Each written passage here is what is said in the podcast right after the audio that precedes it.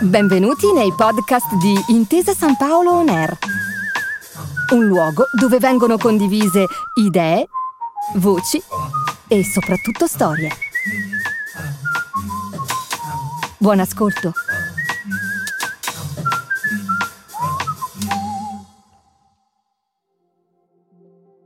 Benvenuti a Torino, 40 anni di cinema, il podcast di Intesa San Paolo On Air che esplora e ricostruisce una delle più belle storie d'amore mai scritte, quella fra Torino e il cinema. Per l'occasione ci faremo accompagnare da Steve Della Casa, direttore artistico del Torino Film Festival. Episodio 3. Malcolm McDowell, ospite d'onore della quarantesima edizione del Torino Film Festival.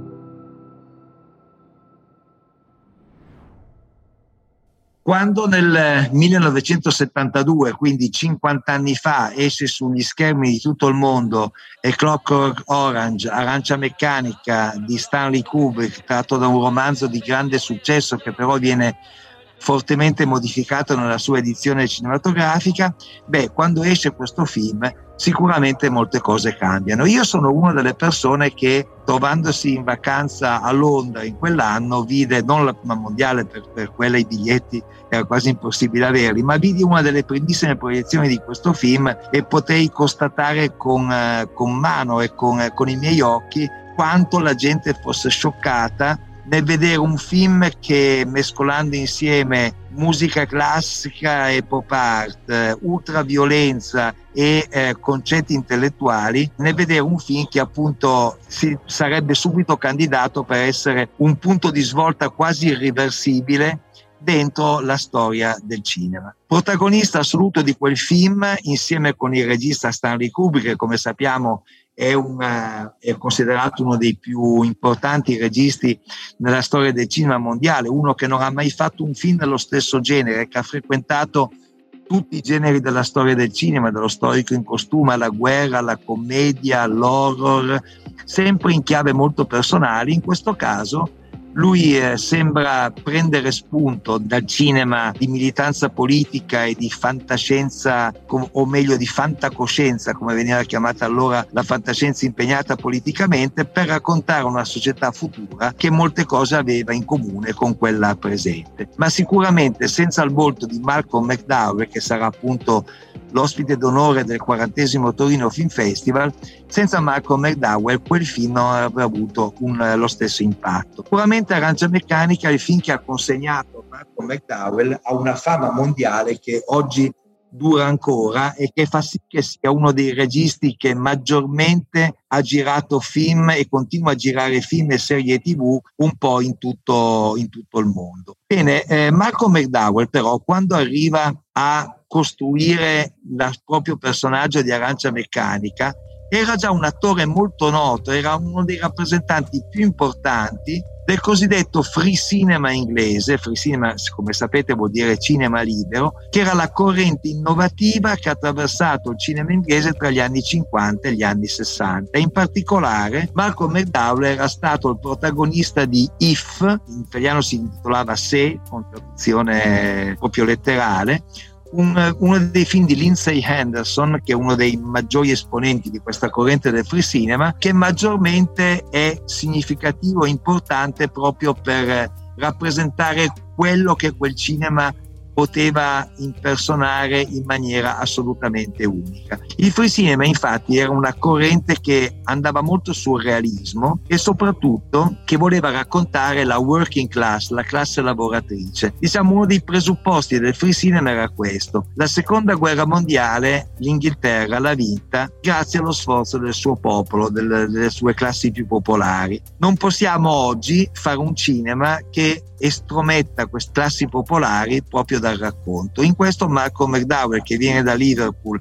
e che come vedremo avrà fa- avuto frequentazioni importanti in gioventù, in questo Marco McDowell diventa veramente col suo volto asimmetrico, con la sua bellezza che non è una bellezza classica, ma una bellezza diciamo tormentata, segnata da, comunque da una eh, gioventù molto, molto difficile, una famiglia operaia di una delle città più, eh, eh, più popolari della Gran Bretagna di quegli anni, beh, Malcolm McDowell è veramente il volto, eh, insieme con Albert Finney, di quella che era la, la Gran Bretagna che il free cinema voleva raccontare. In If, finché vi dicevo prima, Marco McDowell è uno studente che non sopporta la disciplina, che va in un austero con, eh, collegio inglese e sovverte tutte le regole, tutte le norme, tutte le convenzioni, tutti i eh, residui di una cultura secolare che erano stati proposti fino a quel momento. E eh, proprio forte di questa immagine, Malcolm diventa eh, l'interprete di Arancia, di Arancia Meccanica e ha, come dicevamo, un successo mondiale. La cosa che eh, però lo caratterizza è una inquietudine di fondo che come dicevamo deriva dalla sua infanzia. Pensate che Marco McDowell era un vicino di casa a Liverpool,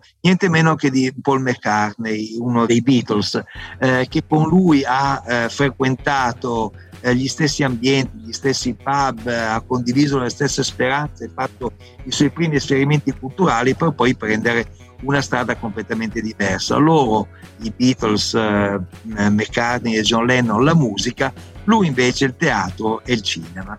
Eh, come attore lui avrebbe potuto vivere di vendita, cioè nel senso che tutte le volte che c'era uno sguardo inquieto da far vedere, lui poteva essere l'attore che lo interpretava, ma invece ha voluto diversificare la sua partecipazione al cinema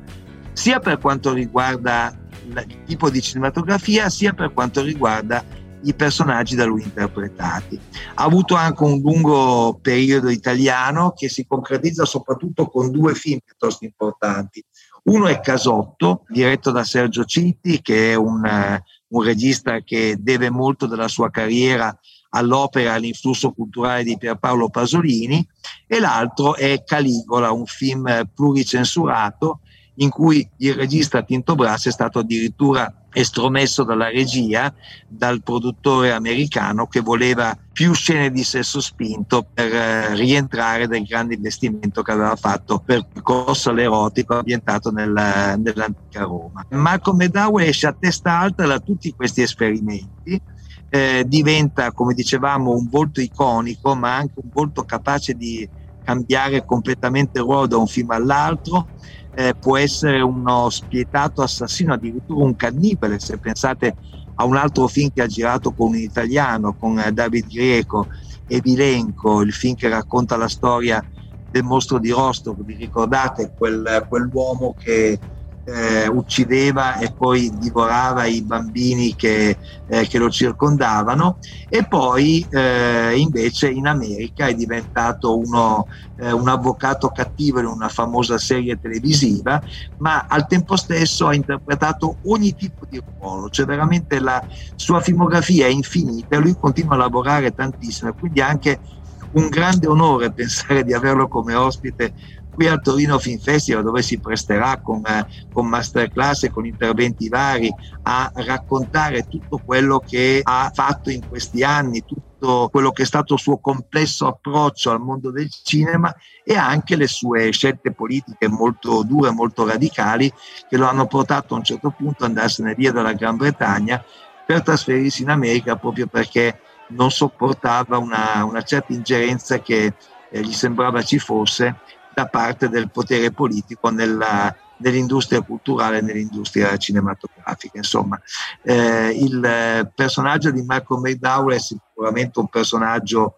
eh, scomodo, coinvolgente, sorprendente e proprio per questo sarà l'ospite d'onore del 40 Film Festival di Torino, sarà l'autore di una masterclass che siamo pronti a scommettere sarà memorabile quindi Marco McDowell ritroverà a Torino alcuni suoi amici e collaboratori storici, già citati David Greco e Mike Kaplan, e questo uh, credo sia un fatto molto importante perché dà segno di come il festival, il Torino Film Festival,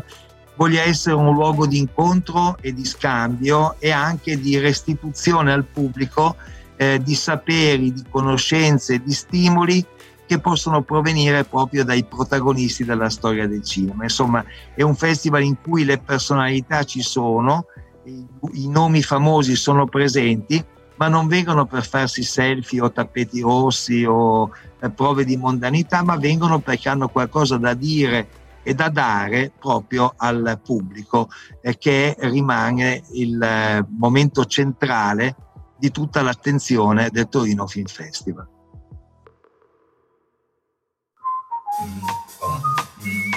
Grazie per aver ascoltato i podcast di Intesa San Paolo On Air. Al prossimo episodio.